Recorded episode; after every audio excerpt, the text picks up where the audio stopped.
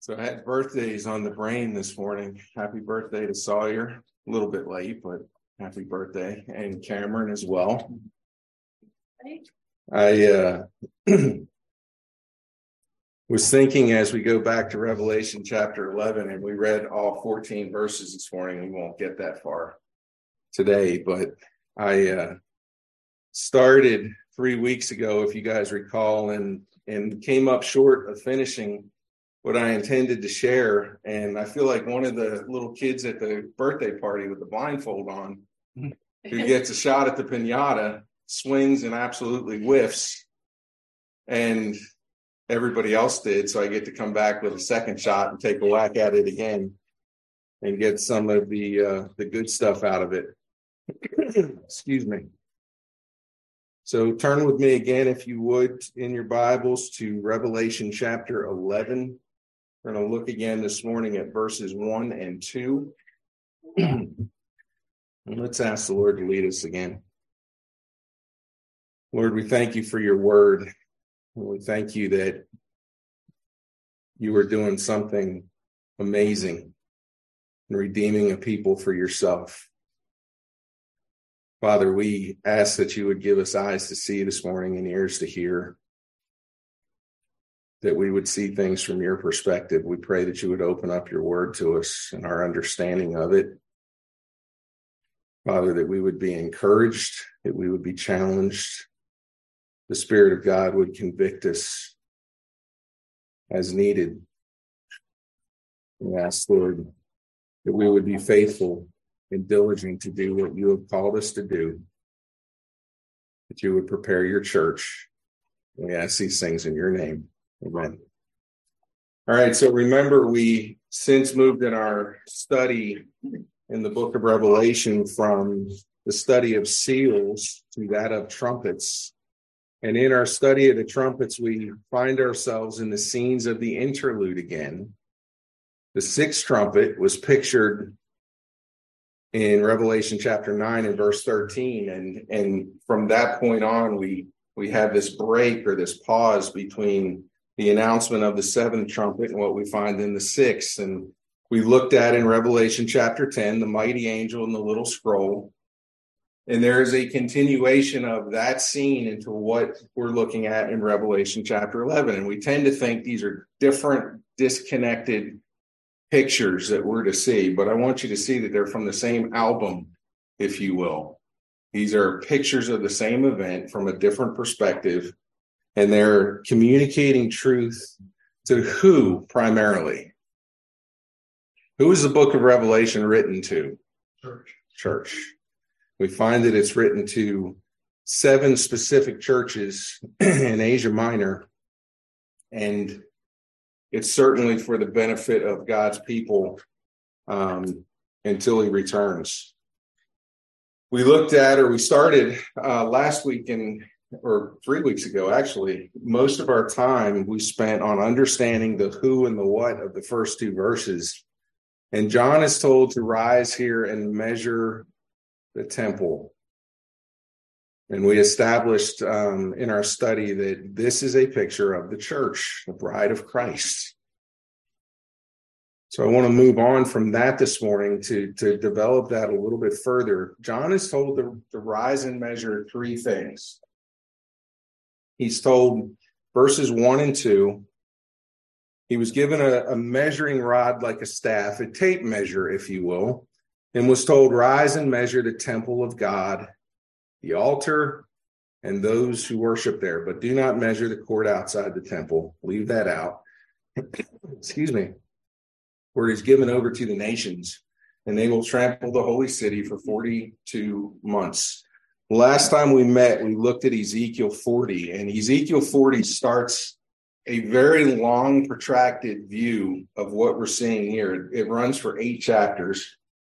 You want to do some study on your own, and I strongly encourage it. Read Ezekiel 40 through 48. But we have this this uh, beautiful picture, or this picture of of this beautiful habitation of the Most High God. And Revelation 21 tells us what that habitation is. If you look in Revelation 21, verse 9, we're a ways away from that, but we will get there eventually. It says this Then came one of the seven angels who had the seven bowls full of the seven last plagues and spoke to me, saying, Come, I will show you the bride, the wife of the Lamb. And he carried me away in the spirit to a great high mountain and showed me the holy city, Jerusalem, coming down out of, out of heaven from God, having the glory of God and its radiance like a most rare jewel, like a jasper, clear as crystal.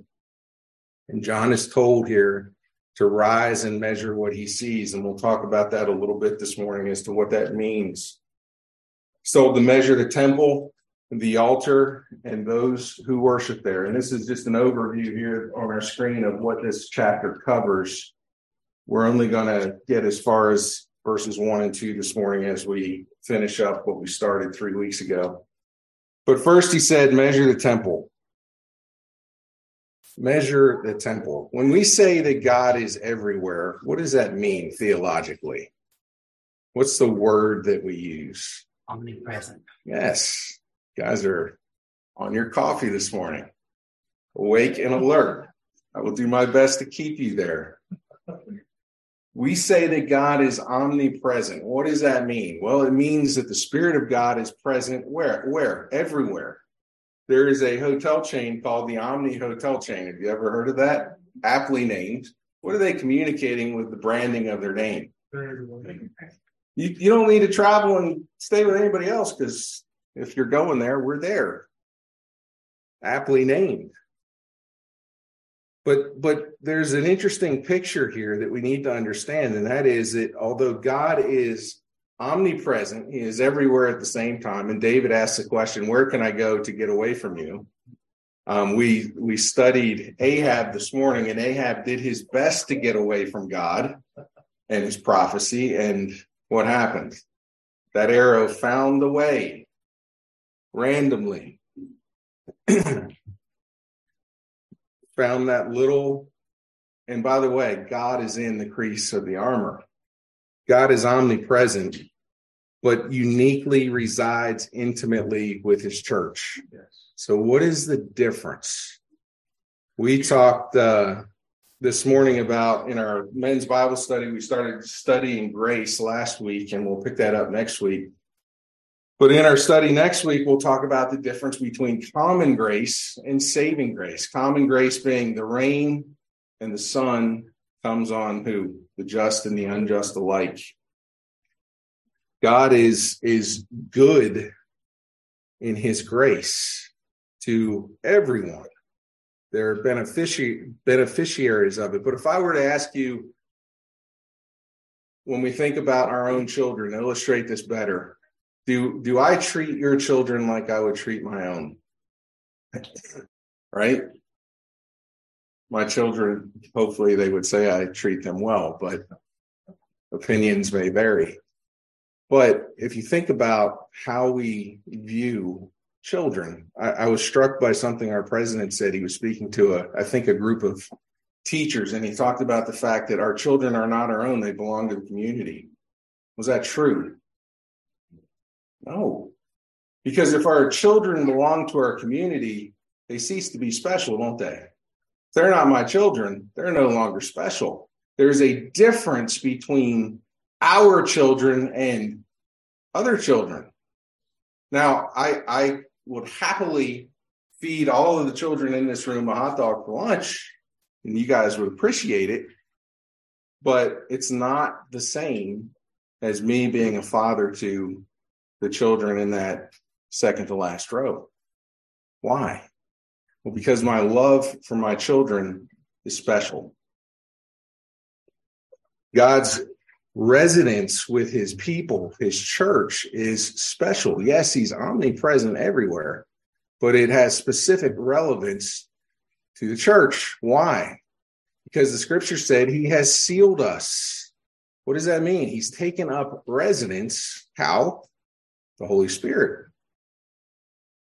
Holy Spirit indwells the regenerate child of God, lives on the inside of us, has taken up residence, and he has developed and uniquely resides intimately with his church in this world. I want to encourage you with this. If you look at Ephesians chapter 1, Ephesians chapter 1, verse 11, it says, In him, that is Christ, we have obtained an inheritance, having been predestined according to the purpose of him who works all things according to the counsel of his will, so that he who were so that he who were, or we who were the first to hope in Christ might be to the praise of his glory. In him you also, when you heard the word of truth, the gospel of your salvation, and believed him, were sealed with the Holy Spirit of promise, who is the guarantee of our inheritance until we acquire possession of it to the praise of his glory. What does it mean to be sealed with the promised Holy Spirit? If I were to ask you this morning, how do you know that you are a child of God? you may open up your Bible and go to the front cover and say, Well, my parents gave me or gifted me this Bible on my spiritual birth date, and it's written in the front of my Bible. That's how I know that I belong to God. How do we know? How do I really know? Spirit of God must indwell you. And what is that? What does that look like? Well, if any man be in Christ, he is what? New creation. He's a new creation. Old things have passed away. Behold, all things have become new. That is a picture of regeneration in which the Spirit of God takes a spiritually dead sinner, gives them life. We're going to tar- talk about that a little bit as we get further on. The first resurrection, if you will. How do we know that God is going to resurrect his people when he returns? He says it right here. We have a down payment when you go to buy a house, the scripture said, or what a realtor will tell you, if you go to buy a house, what do you need? Earnest money. Earnest money. Is that money that means business? What does that mean? Yes, that's what it's really talking about. Earnest money is money to prove to the seller that you intend to carry through with the purchase possession, that piece of property or that house.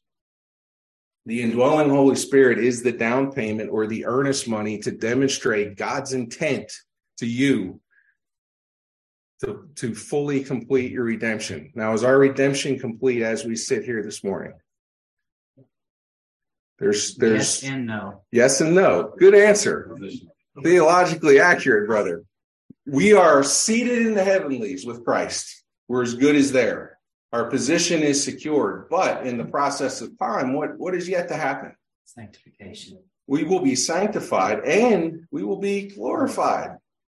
This, this body will put off death.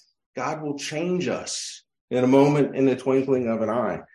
So the promises of the promise of God is for a perfect union and fellowship with himself, a full restoration, if you will, at redemption or his return, and everything that was lost by sin at the founding of this world will be done away with. And, and I want to take us back for just a minute because this is so important for us to understand as we go to the rest of this chapter. The promise that God made to the seven churches. We looked at each one of those churches, and I want to take just a few minutes to go back for just a second because I, I really think it will help us to understand this. God promises to the seven churches, to those who conquer or those who overcome, He gives them specific promises. Now, I know you remember each and every one of them, so I'm just wasting my time by rehashing them, but for the sake of us with bad memories, we'll do it. Seven different unique ways that the promise of God is made to the bride of Christ. And their reward is the eternal fellowship and intimacy with God. And I want you to see this as I read through these, I want you to see the correlation to marriage. Now we talk we're talking about the bride of Christ, and I looked at Revelation chapter 21. There's a reason that God gives us the imagery of marriage. It's important. So notice this correlation. Revelation 2 7. This is written to the church at Ephesus, the believers, the saints there. To those who con- to the one who conquers, I will grant to eat of the tree of life, which is in the paradise of God. Now, what does that what does that imagery do for us? The tree of life is mentioned in Genesis when Adam and Eve sin. They're expelled from the Garden of Eden, and what happens? God places his angel there to stand guard on it. They're barred from entrance and we see the effects of the curse. What is God doing here with this picture? To the one who conquers, I will grant to eat of the tree of life, which is in the paradise of God. This is a picture of restored intimacy. Okay? When we when we open up our Bibles and we begin we begin to read in the book of Genesis, what are Adam and Eve doing prior to their their fall? what are they doing? in their free time, when Adam is not tending to the garden, where's God? With them. Scripture, the scripture des- describes it as them walking together in the garden in the cool of the day, and it harkens my thoughts to one of my favorite hymns, which is in the garden. I come to the garden alone while the dew is still on the roses. He walks with me and he talks with me and he tells me I am his own. There's a picture of incredible intimacy with Adam and Eve and God. And this is taking the church of Ephesus right back to that. To him that overcomes, there will be restored and renewed intimacy. Now, let me ask you a question. We talk about, you're going to see the correlation to marriage. Does God intend for husband and wife to have shared intimacy. If your marriage isn't intimate, something's wrong. And there's a lot there we can unpack, but for sake of time, I'm going to press on. Number two, Revelation 2:11 to the church in Smyrna, to the one that conquers, or the one who conquers, will not be hurt by the second death. What is the second death? First death is Physical. Physical. Second death, spiritual. There's a picture here of shared revel uh, of shared resurrection. Why? Why is that? Well, Christ is the forerunner, isn't he? He's entered in and already walked that path for us. John chapter 11, Jesus said, speaking to Mary, remember when when uh, Lazarus dies and, and Mary is is uh, rightfully torn up? Jesus said to her, I am the resurrection and the life. Whoever believes in me, though he die, what? Yet shall he live. The down payment for you to know that that is true, God has given you that down payment. If you're a saint, if you are a child of God, you have it now. How do I know that eternal life awaits me when I die? How do I know? It's already given me spiritual life. Spirit of God has taken up resonance. But it's shared life. That's the picture here. Does God intend for husband and wife to share life? You're not sharing life with your spouse. Number three, shared access. Look at Pergamum, Revelation 2:17. To the one who conquers, I will give some of the hidden manna. Now, on our screen, you have a picture of the, the, the tabernacle, the layout of the temple here. Where is manna found in this picture? Holy of Holies. And where would it be in the Holy of Holies? The Ark. The Ark of the Covenant. To him that overcomes, I will give to eat of the hidden manna, which is there. How do I get there? I gotta, I have to get in there. And and when we look at the imagery, that, it's very vivid for the early church as they think about the Old Testament, because the early church is studying what scripture? The Old Testament. That picture is incredibly vivid to them. You will give to your people to eat of the hidden manna. What is he telling them? It doesn't get any more intimate with God than being right there. Well, how do I get there? What's that? I have to be his, but I have to have a great high priest that, gave, that gives me access into that place where I'll never be able to sniff it, won't be able to touch it. In fact, scripture tells us if you touch the Ark of the Covenant, what happens? die. You see the picture that, that God is giving his church? To him that overcomes, you will eat of the hidden manna. I will bring you in to absolute intimate fellowship. Israel didn't get to see that. The high priest got to see that once a year. Once a year. And we find that when Jesus died, what happened? That veil torn. The picture there is clear. The one that gets you there is the one that just died. We see the picture of shared access. Number four, shared victory or inheritance. Look at Revelation chapter 2, verse 26 to the church in Thyatira, the one who conquers and who keeps my works until the end, to him will I give authority over, over the nations, and he will rule them. And I will give him the morning star. He who has an ear, let him hear what the Spirit says to the churches. There's a picture here of an inheritance.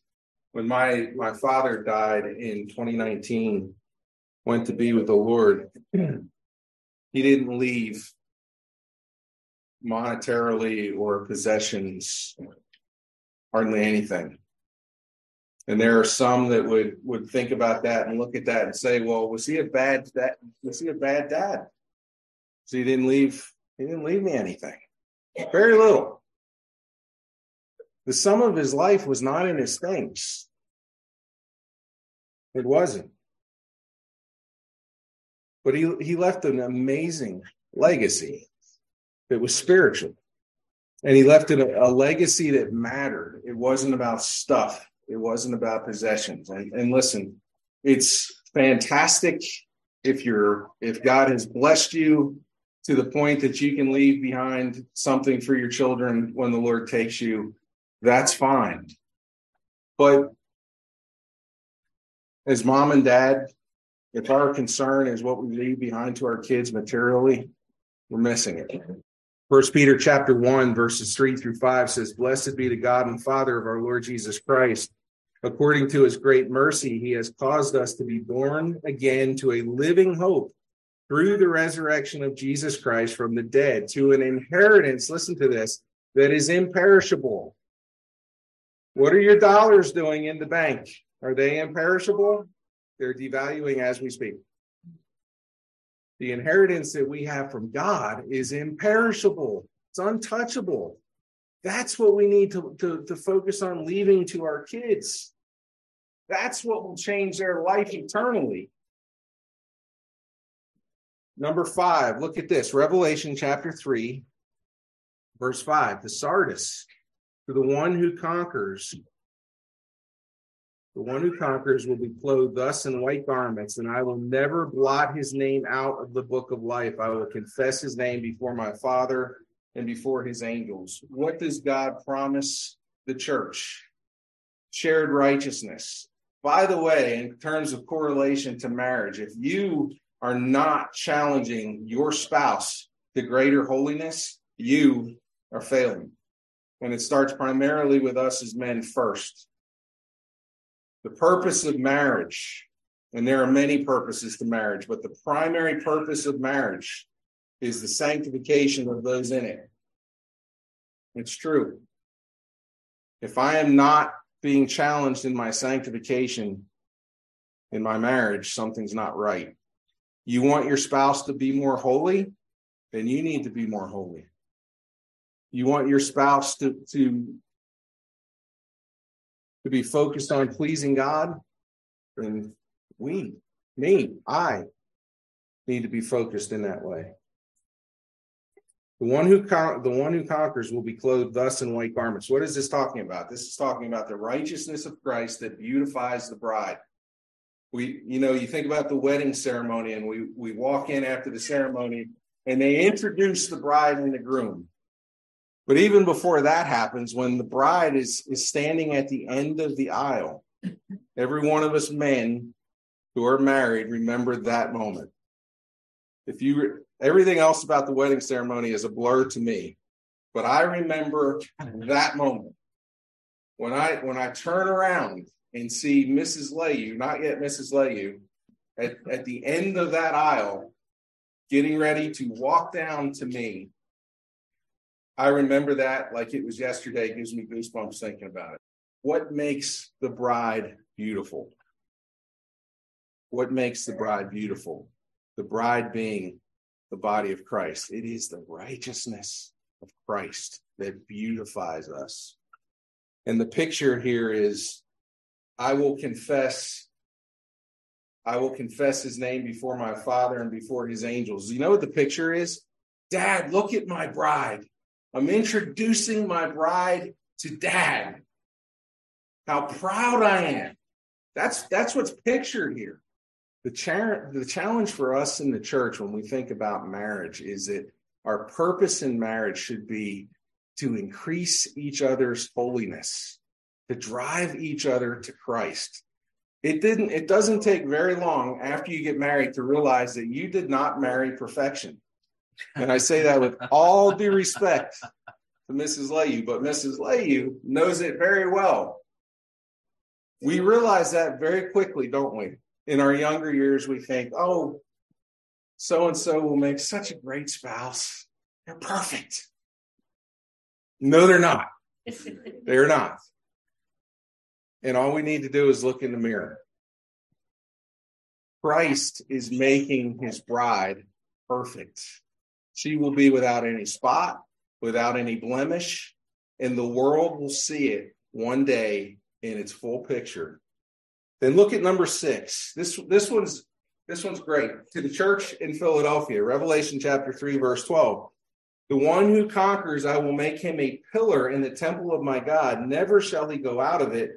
Listen to this. I will write on him the name of my God, the name of the city of my God, the new Jerusalem, which come down, which comes down from God out of out of heaven, and my own new name. There's another hymn that comes to mind. There's a new name written down in glory, and it's mine. Oh, yes, it's mine. I'm not going to sing. With my sins forgiven, I am bound for heaven, nevermore to roam. It's interestingly, both of those hymns came to mind. They were both written by the same guy, Austin Miles. How about that? Um, honorable mention there. I'm sure he cares today. but I want you to see this the body of Christ, the bride, gets a new name. It's interesting, isn't it? Why is that? Now, in our culture, historically, and by the way, it's changing, but when you marry, what happens to the last name of your wife? Now we're we're progressive now, so we hyphenate it so that the world knows we're a couple. But the picture here is not of a couple, the picture here is of one. That's why the changing of the name. Again, these are all pictures of intimacy that God intends for his body, his church. Shared identity. I will write on him the name of my God. What does a name mean? Well, listen to what Jesus says in John chapter 17. Jesus is praying in the Garden of Gethsemane, which I will mention in a few minutes. In John 17, the picture in John 17, if you want to know what intimacy looks like, read John 17. It is a picture of the intimate relationship between father and son on full display, and we get to see it. In John 17, Jesus says, Holy Father, keep them, this is verse 11, keep them in your name, which you have given me, that they may be what? One even as we are one. While I was with them, I kept them in your name, which you have given me. I have guarded them, and not one of them has been lost except the son of destruction, that the scriptures might be fulfilled. What is in a name? Name is identity. When I look at you, any any one of you, and and my kids will laugh at this because it takes a few to get to the one I'm trying to get. I used to laugh when mom would holler up the steps And and she's trying to get one of us kids to respond, and she starts running through the list of names until she finally gets to the one that she wants. And I understand it now. It's from the lack of sleep that you get as a parent. But but what's what scripture is telling us here and communicating to us is we have a new identity because we are now one in Christ. In fact, we see that that picture of that wall being broken down in Ephesians where where Paul tells Jew and Gentile that the wall of division is broken down because what what Christ has done to remove that veil. So that we can have fellowship in the body of Christ regardless of our ethnic background, regardless of where God has saved us from. We're now brought into a oneness with God that supersedes all of that. But we have a new or changed identity. And and listen, this whole concept of husbands and wives having separate bank accounts, you're missing it. You're missing it. That is not oneness in marriage. Think about what we're talking about here shared life, shared intimacy, shared access, shared victory or shared inheritance, shared righteousness or sanctification, shared beautification, if you will. Speaking of the imputation of Christ's righteousness, shared identity, and then lastly, shared kingship. Look at Laodicea. Revelation 3:21, the one who conquers I will grant him to sit with me on my throne as I also conquered and sat down with my father on his throne. It is a mutual victory over the enemies of Christ and a mutual reigning. We don't deserve that. Think about um, that book that we did in our men's Bible study on atonement, and it made a lasting impression on me. You read the account of Hosea, and God tells Hosea, Go marry a prostitute.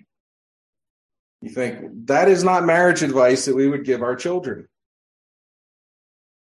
And he does it for a very specific reason. She's unfaithful to him. Well, that's predictable. Yes. And he says, I want you to love her. And, and at the height of this story, this image that God is giving to Israel to show them their infidelity to him, their spiritual idolatry to him, the picture is heightened when Hosea takes food to the door of the man who is living with his wife, knocks on it and says, My wife is in need. Please give this food to her. A mind blowing picture. We don't deserve it. We don't deserve it. We are that prostituted wife who is unfaithful to her spouse.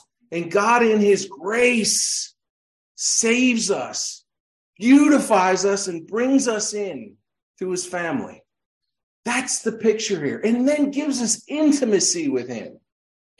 We who were enemies and alienated from him, he has given intimacy to. And then he tells us we'll share in his reign. We'll sit with him. We see the disciples arguing over. We're missing the point. Who's going to sit at the right hand of the Lord Jesus? We are missing the point.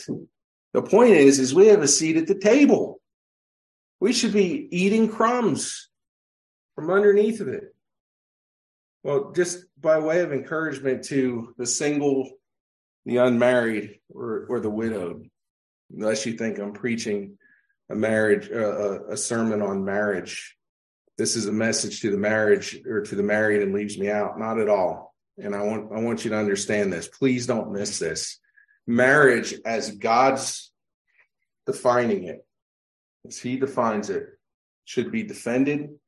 It should be exonerated. It should be celebrated. It should be aggrandized it should be affirmed. Why? Because it's God's type and shadow, and therefore good. But don't mourn this. Listen to this carefully. Don't mourn over the loss or the withholding of the shadow when you have the substance. You understand that? Don't mourn over the loss of the shadow when you have the substance. The substance of the picture of marriage is the Lord Jesus Christ. How do I know that marriage is, is a picture of or a shadow, a type? Because scripture tells us that. In Mark chapter 12, the Sadducees come to Jesus to tempt him, to test him, and they say, Israeli law, Jewish law, custom says that if a man dies, what happens? His his widow is to marry his brother. Here's a here's a, a scenario where there's seven brothers. They all die. What are the odds? And and they're trying to test Jesus. And what does Jesus say to them? If you read in uh, Mark chapter 12, this whole conversation takes place between verses 18 through 27. But for time's sake, I'll skip ahead to verse 23. In the resurrection, Jesus is answering them. When they rise again, this is the question whose wife will she be? For he had, for the seven had her as wife. Now, first question that they should be asking is why did God tell Israel to establish this law? Why? Why? It's a good question. Yes, but it was about inheritance. Okay. Who was Israel's inheritance? and type and shadow. This is a picture. Jesus Christ. And the picture was that if you are in the covenant, you do not get left out. Your husband, your, your husband, the, the man dies. This wife is left on her own. Is she to be excluded from the covenant? No. She would then move to the next oldest brother. The picture is very clear. You don't get left out but they missed it. They didn't see what, what was going on here. This law was to demonstrate the, to Israel that the inheritance is Christ, and nobody in the, in the covenant was excluded from the inheritance. Jesus said to them, Is this not the reason you are wrong? Because you, you know neither the scriptures nor the power of God. You don't know your Bible. Now, these, these men were well learned, weren't they? If you're well learned, you say learned. You don't say learned. These were learned men. And Jesus said, You don't, you don't know diddly. You don't, you don't see it. I'm right here in front of you, and you do not see it. You don't know me or my word. For when they rise from the dead, they neither marry nor are given in marriage, but are like angels in heaven. And as for the dead being raised, have you not read in the book of Moses in the passage about the bush? How God spoke to him, saying, I am the God of Abraham, the God of Isaac, and the God of Jacob. He is not the God of the dead, but of the living. You are quite wrong. Why did, why did Jesus tell us this about marriage? We'd love to think that our marriage continues when we go into glory. Think about what happens when our spouse dies and we are on this side of glory waiting to see. Marriage is a picture, it is a type, it is a shadow. It is a beautiful picture of the gospel, how Christ loved the church and gave himself for it. When we are with Christ, shadow and type go away. Marriage goes away. Well, is, is that a knock on marriage in this life? No, it's not to say that marriage is not good. It's great. But it's it's a picture. It's like saying Israel messed up by establishing the, the sacrificial system in the Old Testament. Is that bad? No, it wasn't bad. But all of it was a picture of what? The coming sacrifice. Once Jesus came, once the Messiah was on the scene, once he he was nailed on that cross and gave himself as a ransom for many, that type and shadow in the Old Testament ceased to matter. It's a beautiful picture at the time, a bloody picture, but a beautiful one. Do we go back to that? Why? Because we have the substance.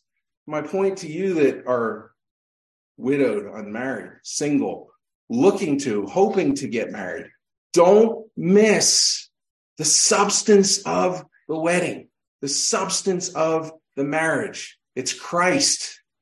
And you, as a saint, as a child of God, single right now, need to be thinking about my intimacy with God. Young people, if you think about marriage and you're thinking about what that will be like, some of you are giving me the hairy eyeball, don't even want to talk about it. The most important thing for you to do is you get ready for your spouse. Hear me on this. Focus on your intimacy with Christ. Amen. If you focus on your intimacy with Christ, then the rest of it will work out. We can have great debates over dating or or courtship or fill in the blank. The church has had lots of those great debates and they're important and we should talk about them. By the way, unless dad blesses it, it ain't happening. My point is, is, is our focus must be on our fellowship with Christ because that's what it's all about. Don't miss that. We put we put our boyfriend or our girlfriend on a pedestal when we think, oh, they're so dreamy. they are the epitome of everything that's great. No, they're a type and a shadow of what is great. And the minute we understand that, our marriages make sense and they begin to be fulfilling for us in this life. But don't look for, for the fulfillment in our marriage to be from anything but Christ. Because it's not gonna it's not gonna happen. I can't fulfill my wife. She cannot perfectly fulfill me. Christ can. The church is the bride and where the bridegroom resides. And that's the picture here. Church is the bride. Where is the bridegroom? Intimate fellowship. Paul illustrates this further through the physical union of marriage. And I will be tactful here, parents. First Corinthians chapter 6. All things are lawful to me. First Corinthians 6 12. All things are lawful, but not all things are helpful. All things are lawful for me, but I will not be dominated by anything. Food is meant for the stomach, and the stomach for food. God will destroy both one and the other. The body is not meant for sexual immorality. Now let's ask the question because Paul is going to answer it here. Why? If you ask that question in the 1960s, what would be the answer our culture would give you? Don't hinder me. I need to be liberated. I need to have fun. Why does Paul say the body is not meant for sexual immorality? He says, but the Lord and, and the Lord for the body. And God raised the Lord and will also raise up us by his power. Do you not know that your bodies are members of Christ? Shall I then take the members of Christ and make them members of a prostitute? Never. Do you not know that he who is joined or glued to a prostitute becomes one body with her? For as it is written, the two will become one flesh. But he who is joined to the Lord becomes one spirit with him. Flee, listen to this flee, flee, run from sexual immorality. The word immorality there is the word porneia. Does that ring true with anything that's going on in our culture?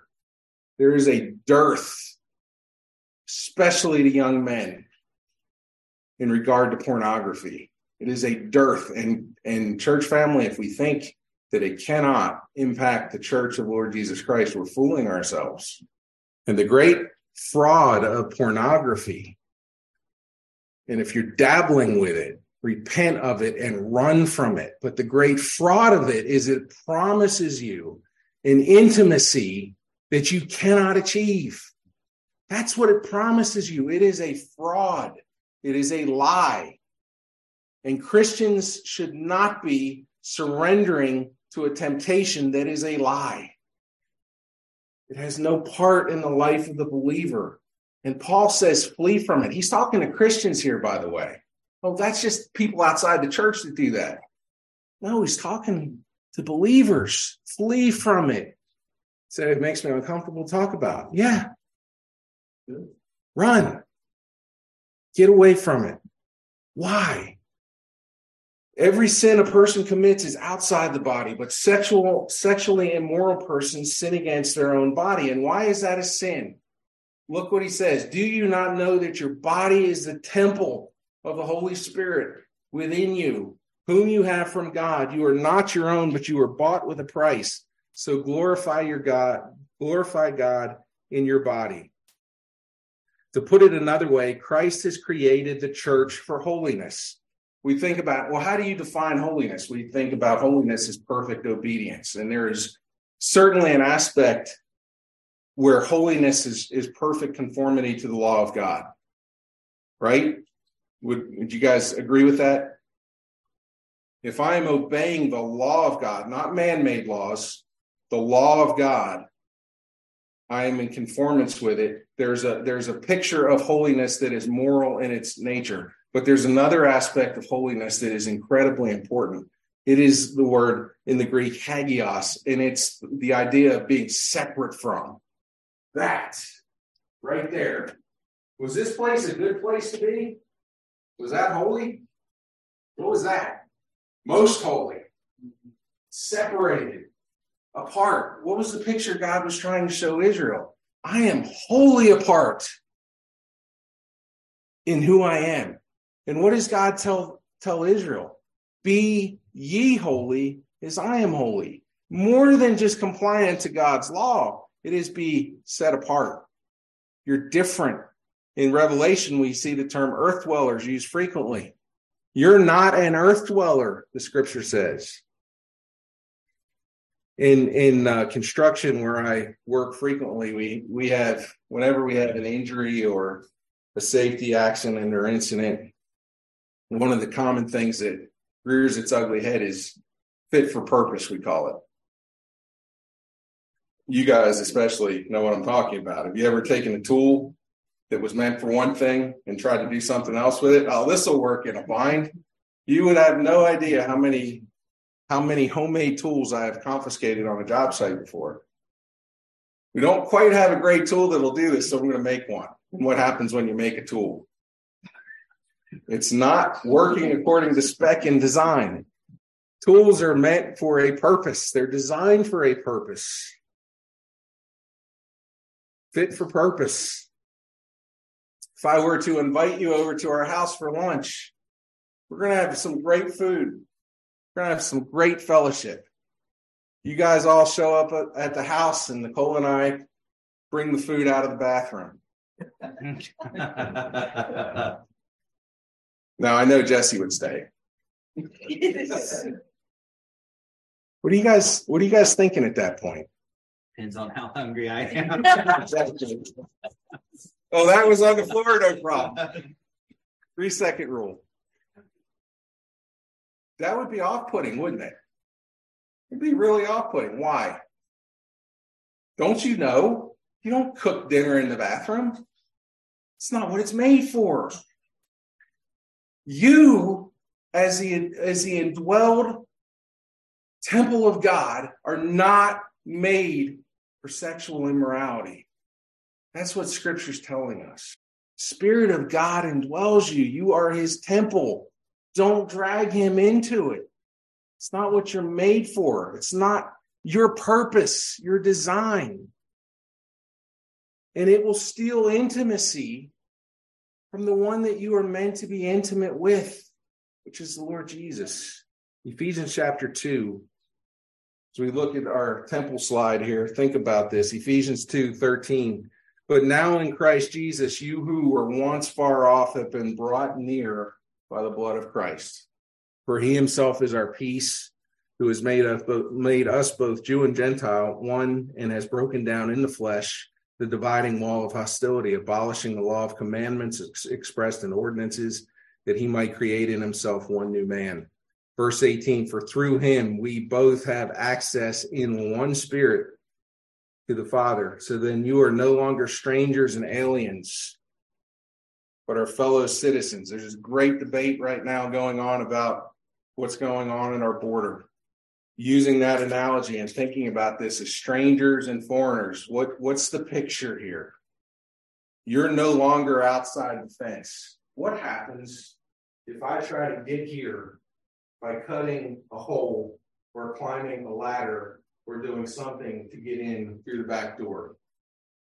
What am I doing? That's, really, that's what religion is, by the way. Trying to get intimacy with God through my own means by hopping the fence, climbing the wall, breaking and entering, if you will. When my access is provided, how? Through the blood of the Lord Jesus Christ. Secondly, he says, and quickly, measure the altar. I want to keep this picture up here because this is important. How do I get here? Assuming I can't jump the fence or cut a hole in the back. And by the way, if I did manage to actually sneak in there, what would I, what would happen? That. Yeah, they'd find my body lying on the floor. How do we get in here? He says, measure this, measure this. What is this? The altar of incense. So everything in that picture is designed designed to point to one thing, which is what? Christ. In the book of Revelation, we have an expanded picture of the altar of incense, which is right outside the Holy of Holies. In Revelation 6 9, it says, When he opened the fifth seal, I saw under the altar, under the altar, the souls of those who had been slain for the word of God and for the witness they had borne. They cried out with a loud voice, O sovereign Lord, holy and true, how long before you will judge and avenge our blood on those who dwell on the earth? When they were each given a white robe and told to rest a little longer until the number Listen to this until the number of their fellow servants and their brothers should be complete, who were to be killed as they themselves had been. What is the imagery that the book of Revelation is giving us regarding the altar of incense? It's a picture of suffering of the saints. And notice that they're under the altar. There is no communication here that the suffering of the saints supersedes the suffering of who? Just because a saint suffers does not add to their salvation, nor does it pay for their sins. They're under Christ, but notice that they still suffer. How do I get here? This is an amazing picture today. If I am to come in from out here and I'm going to get to here, and that's where God has called me to be, I must go through there. What is he telling us? What is Jesus telling the church? No, he never did. You see the picture here? You see it? Revelation 8 3. And another angel came and stood at the altar with a golden censer, and he was given much incense to offer with the prayers of all of the saints on the golden altar before the throne. How do we really get to know Jesus? If the end goal is intimacy with God, how do I get to know him? How is that intimacy achieved? For sure. Let's do let's do this. Turn to Philippians chapter 3. I promise I'm almost done. I want you to see this on the question of how do I become intimately familiar with the Lord Jesus Christ. Paul answers that question for us. Philippians 3, verse 1 Finally, my brothers, rejoice in the Lord. To write the same things to you is no trouble to me and is safe for you. Look out for the dogs. Look out for the evildoers. Look out for those who mutilate the flesh. For we are the circumcision who worship by the Spirit of God and glory in Christ Jesus and put no confidence in the flesh. Speaking of confidence in the flesh, he continues, For though I myself have reason for confidence in the flesh, also, if anyone else thinks he has reason for confidence in the flesh, I have more. Circumcised on the eighth day, the people of Israel, of the people or the tribe of Benjamin, a Hebrew of Hebrews, as to the law, a Pharisee, as to zeal, a persecutor of the church, as to righteousness under the law, blameless. But whatever gain I had, I counted as loss for the sake of Christ. Paul traded in every earthly assurance he had of his own performance and traded it all for Christ. That's what he's saying here. Listen, verse 8 Indeed, I count everything as lost because of the surpassing worth of knowing Christ Jesus, my Lord. The word know in the Greek there is referring to intimate experiential knowledge. So, how, Paul, tell us, do we get to know the Lord Jesus Christ? For his sake, listen, I have suffered the loss of all things and count them as rubbish in order that I may gain Christ and be found in him, not having a righteousness of my own that comes from the law, but that which comes through faith in Christ, the righteousness from God that depends on faith. Verse 10.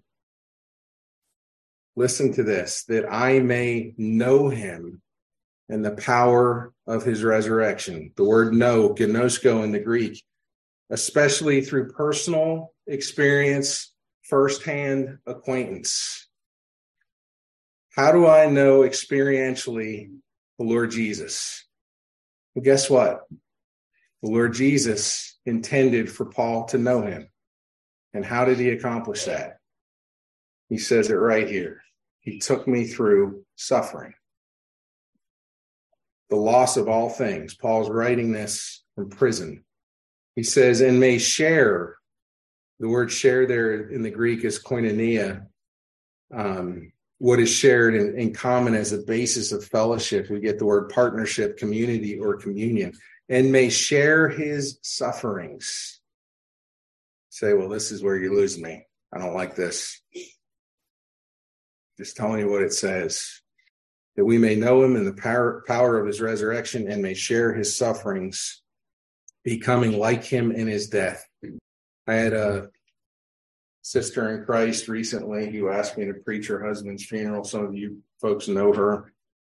And I remember talking to her before the funeral service, and her husband died of dementia. His mind just wasted away. And I remember talking to her, and her testimony was that as hard as it was to care for him, as he forgot everything, and his mind just evaporated as hard as it was to deal with that and to go through that, she said her relationship with Christ grew mm-hmm. exponentially. Her intimacy with Christ grew exponentially. And because of that, she wouldn't trade it. Think about that. In her suffering, her relationship with the Lord Jesus deepened. Hmm. So back to the Garden of Gethsemane briefly. Jesus in Matthew chapter 26, he's burdened with the weight of what is about to happen and he goes to pray and he says to his disciples in verse 38 of Matthew 26, my soul is is very sorrowful even unto death remain here and let's look what he says and watch with me. What is he asking his disciples to do? Pray. Stay on guard. Do you have any idea what I am about to enter into? And he comes back, and what does he find? Sleep. Sleep at the wheel. And he and he does this three times and finally, he tells them, verse 45 sleep, take your rest later on. See, the hour is at hand, and the Son of Man is betrayed into the hands of sinners. Rise, let us be going. See, my betrayer is at hand. And then we fast forward to after the resurrection in John chapter 21, and the sheep are scattered. What are they doing after Jesus is has been crucified, buried, and then resurrected? We find the disciples not exactly sure what to do. So what do they do? They go back to what they know. And Jesus walks up on the beach. And what are they doing? They're fishing. And Jesus makes breakfast for them. And they don't immediately recognize him except for John. John takes credit when you read John 21. I recognize him. It's my Lord. But the other disciples were a little slow on the draw and Jesus invites them up to the beach, and then they recognize who it is. Peter, ashamed. And what does the Lord Jesus do to Peter? Feed my sheep. Yes. John 21, 15 through 19. When they had finished breakfast, Lord lets them finish, lets them eat their breakfast. He said, Simon Peter, son of John, do you love me more than these? And he said to him, Lord, yes, you know that I love you. He said, Feed my lambs. What is he telling Peter? And he does it three times, and we we know why. How many times did Peter deny him? We know why the Lord makes him answer the question three times. You and you know what Peter's thinking as he says it the third time. And he tells him, forget about the nets, Peter. Be about the Father's business. And what is the Father's business? Feed my sheep. You're wasting time. Feed my sheep, tend my sheep, feed my lambs.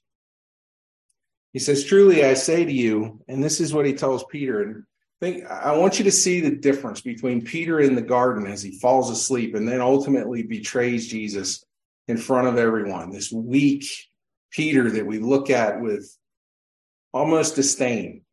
How could you deny the Lord Jesus? Look at what Jesus says to him when he couldn't stay awake in the Garden of Gethsemane during his passion. He says in verse 9 or verse um, 18 Truly I say to you, when you were young, you used to dress yourself and walk wherever you wanted. But when you are old, you will stretch out your hands, and another will dress you and carry you where you do not want to go. Say, well, what is Jesus talking about? Scripture tells us this he said to show by what kind of death he was to glorify God. And after saying this, he said to him, Follow me. What is Jesus telling Peter? If you want to know me, you must follow me. And he directly links that to what Peter is going to go through. Think about the growth that the Spirit of God brings about into the life of Peter, isn't it? It's amazing. Here's a man who denies Jesus three times to the, the scripture tell or the extra biblical historical data tells us that when they crucified Peter, they were about to put him on a cross and nail him, just like they did the Lord Jesus. And the saying is, I don't want to be crucified like the Lord Jesus. I'm not worthy. Think about the difference between that man and the man that denied him three times, the man that fell asleep at the wheel in the garden. There's a, a great book I recommend by Charles Sheldon, and here's a quote from it. It's from In His Steps. It says, But if our definition of being a Christian is simply to enjoy the privileges of worship, be generous at no expense to ourselves, have a good and easy time, surrounded by pleasant friends and by comfortable things, live respectably, and at the same time avoid the world's great stress of sin and trouble because it's too much pain to bear. If this is our definition of Christianity, surely we are a long way from following the steps of him who trod the way with groans and tears and sobs of anguish for a lost humanity who sweat, as it were, great drops of blood, who cried out on the upreared cross, My God, my God, why hast thou forsaken me? Thirdly and lastly, measure those who worship. Those who worship before the throne. The word worship in the book of Revelation is used 12 times. And it's to set a contrast for us, as we will see as we get to Romans or Revelation chapter 13. It's first mentioned here in Revelation 11, that is the beast. But Jesus said in John chapter 4, verse 23, the hour is coming and is now here when the true worshipers will worship the, the Father in spirit and in truth, for the Father is seeking such people to worship him. God is spirit, and those who worship him must worship him in spirit and in truth. There is a contrast be how, between how the body of Christ, the real church, the genuine church, worships God, and the pretend church worships God. Revelation 13, 8, and all who dwell on the earth will worship it. That is the beast, everyone whose name has not been written before the foundation of the world in the book of life, the lamb who was slain. So Question Why did God want John to communicate to the church that we are numbered, that he has numbered us? 2 Timothy 2:19 says, "But God's firm foundation stands bearing the seal. The Lord knows who are his. And let everyone who names the name of the Lord depart from iniquity." Unlike the picture of the completed bride in Revelation 21 or the perfected bride, Revelation 11 shows a mixture between the inner and the outer courts. Verse 2 says, Do not measure the court outside the temple. Leave that out, for it's given over to the nations, and they will trample the holy city 42 months. 42 months is the same amount of time that we all tripped on this morning as we read our text, the 1260 days. Same period of time. It's talking about the same exact amount of time. So we'll look at that next week in regard to the two witnesses. But just a, a note on that second verse that I want to leave you with. Matthew Henry says this this prophetical passage about measuring the temple seems to refer to Ezekiel's vision. That's in Ezekiel 40. The design of this measuring seems to be the preservation of the church in times of public danger, or for its trial, or for its reformation. The worshippers must be measured, whether they make God's glory their end and his word their rule. In all their acts of worship, those in the outer court worship in a false manner or with dissembling hearts. Now, think about the picture that we talked about. If you're out here and you can't get here, what is that picture showing us? There's no intimacy. You're a pretender. Those in the outer court worship in a false matter or, or, or with dissembling hearts and will be found among his enemies. God will have a temple and an altar in the world till the end of time. He looks strictly to his temple. The holy city, the visible church, is trodden underfoot. It's filled with idolaters, infidels, hypocrites. But the desolations of the church are limited, and she shall be delivered out of all of her troubles. As we close this morning, I want to ask just a couple of questions. Jesse, can you go to that last slide? By way of application here. Picture is clear when we really dig into it. We really examine it. God's design for his bride is intimacy. And he will purify and refine us and bring us into deeper fellowship and experiential knowledge of who he is so that we can say, like Paul, that I may know him and the power of his resurrection. This is going to be key us understanding the rest of this chapter. So the question that I would ask you to take home with you this this uh, now this afternoon. Thank you for bearing with me. How is your intimacy with God? How is your intimacy with God? Are you conscious of his purpose for your life? That he is intending to set you apart? That your body is made as a temple of the Holy Spirit? That you are not an earth dweller, but you're destined for citizenship in heaven? Are you actively looking to remove sin in your life that would hinder your intimacy with Him? That's the question. That's really the pertinent question this morning. How is your intimacy with Him? You say, well, how does that work? What hinders our intimacy with God? It's my sin. Talked about it this morning. The biggest idol that we have to put down every single day, the biggest obstacle that we face is not the devil, it's me. The idol of me rears its head every single day and must be put down. How is my intimacy with him? Let everyone who names the name of the Lord depart from iniquity. What does that mean? The life of the Christian is confession and repentance and renewal.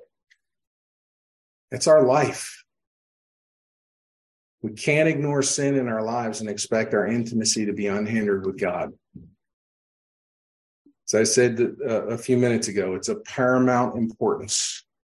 As you get close to dying, say, oh, I hope that's not anytime soon. I hope not for you either but it could be today. As we get close to dying, is there anything more important than that question? How is my intimacy with God? Anything more important? How much is in my bank account? Is my will finished? Is it ready to go? Did I get the lawyer to sign it? How is my intimacy with God? Do I belong to Him? Secondly, the church and the bride is measured and numbered to remind us something that is very important that we are set apart, that we are valued, we're special, we are eternal. and Why are we special? Because Lord Jesus shed his blood to redeem us. That's what makes us special. We are eternally safe. We are sealed and we are indwelt by the Spirit of God. He is with us now. And Paul asks the question who can separate us from the love of God? And you fill in the blank. The hardest thing you can possibly think of is covered in Romans chapter 8. What can separate us from God's love? Say, well, I'm afraid. Yeah. If I have to go through the fire of that altar to get to the Holy of Holy, Holies, that's going to hurt. I'm afraid. Well, if you said anything else, I'd say you're lying. But here's the encouraging thing for us we don't go through it by ourselves. In Joshua chapter 1 and verse 5, he is to take the mantle from Moses, and God says to him, No man shall be able to stand before you all the days of your life, just as I was with Moses, so I will be with you. I will not leave you nor forsake you. Joshua 1 9, have I not commanded you, be strong and courageous, do not be frightened, do not be dismayed, for the Lord your God is with you wherever you go. We don't have to be afraid. He's with us. Let's pray. Heavenly Father, thank you for your word. Thank you for reminding us what you intend for us. Lord, I pray that you would make us conscious and sensitive and aware of the things that would hinder our intimacy with you. Father, that we would be set apart and recognize the fact that you are purifying your bride even now as we await your return. You're sanctifying your people. Pray that you would apply your word as you see fit this morning, that sinners would be converted. Father, that you would convict those of us that are confident in our sinfulness, that think we're okay. It's really not that bad. Other people do it. Whatever our excuse might be, Lord, we ask that you would break it down Help us to see that sin is deceptive and it steals away our intimacy with you, and that our business as saints is to be confessing and forsaking it. And Father, even now enjoying the blessing of fellowship with you on this side of glory. We ask that you would strengthen us in our relationship with you, prepare us for your coming, Lord. And we ask this in your name. Amen.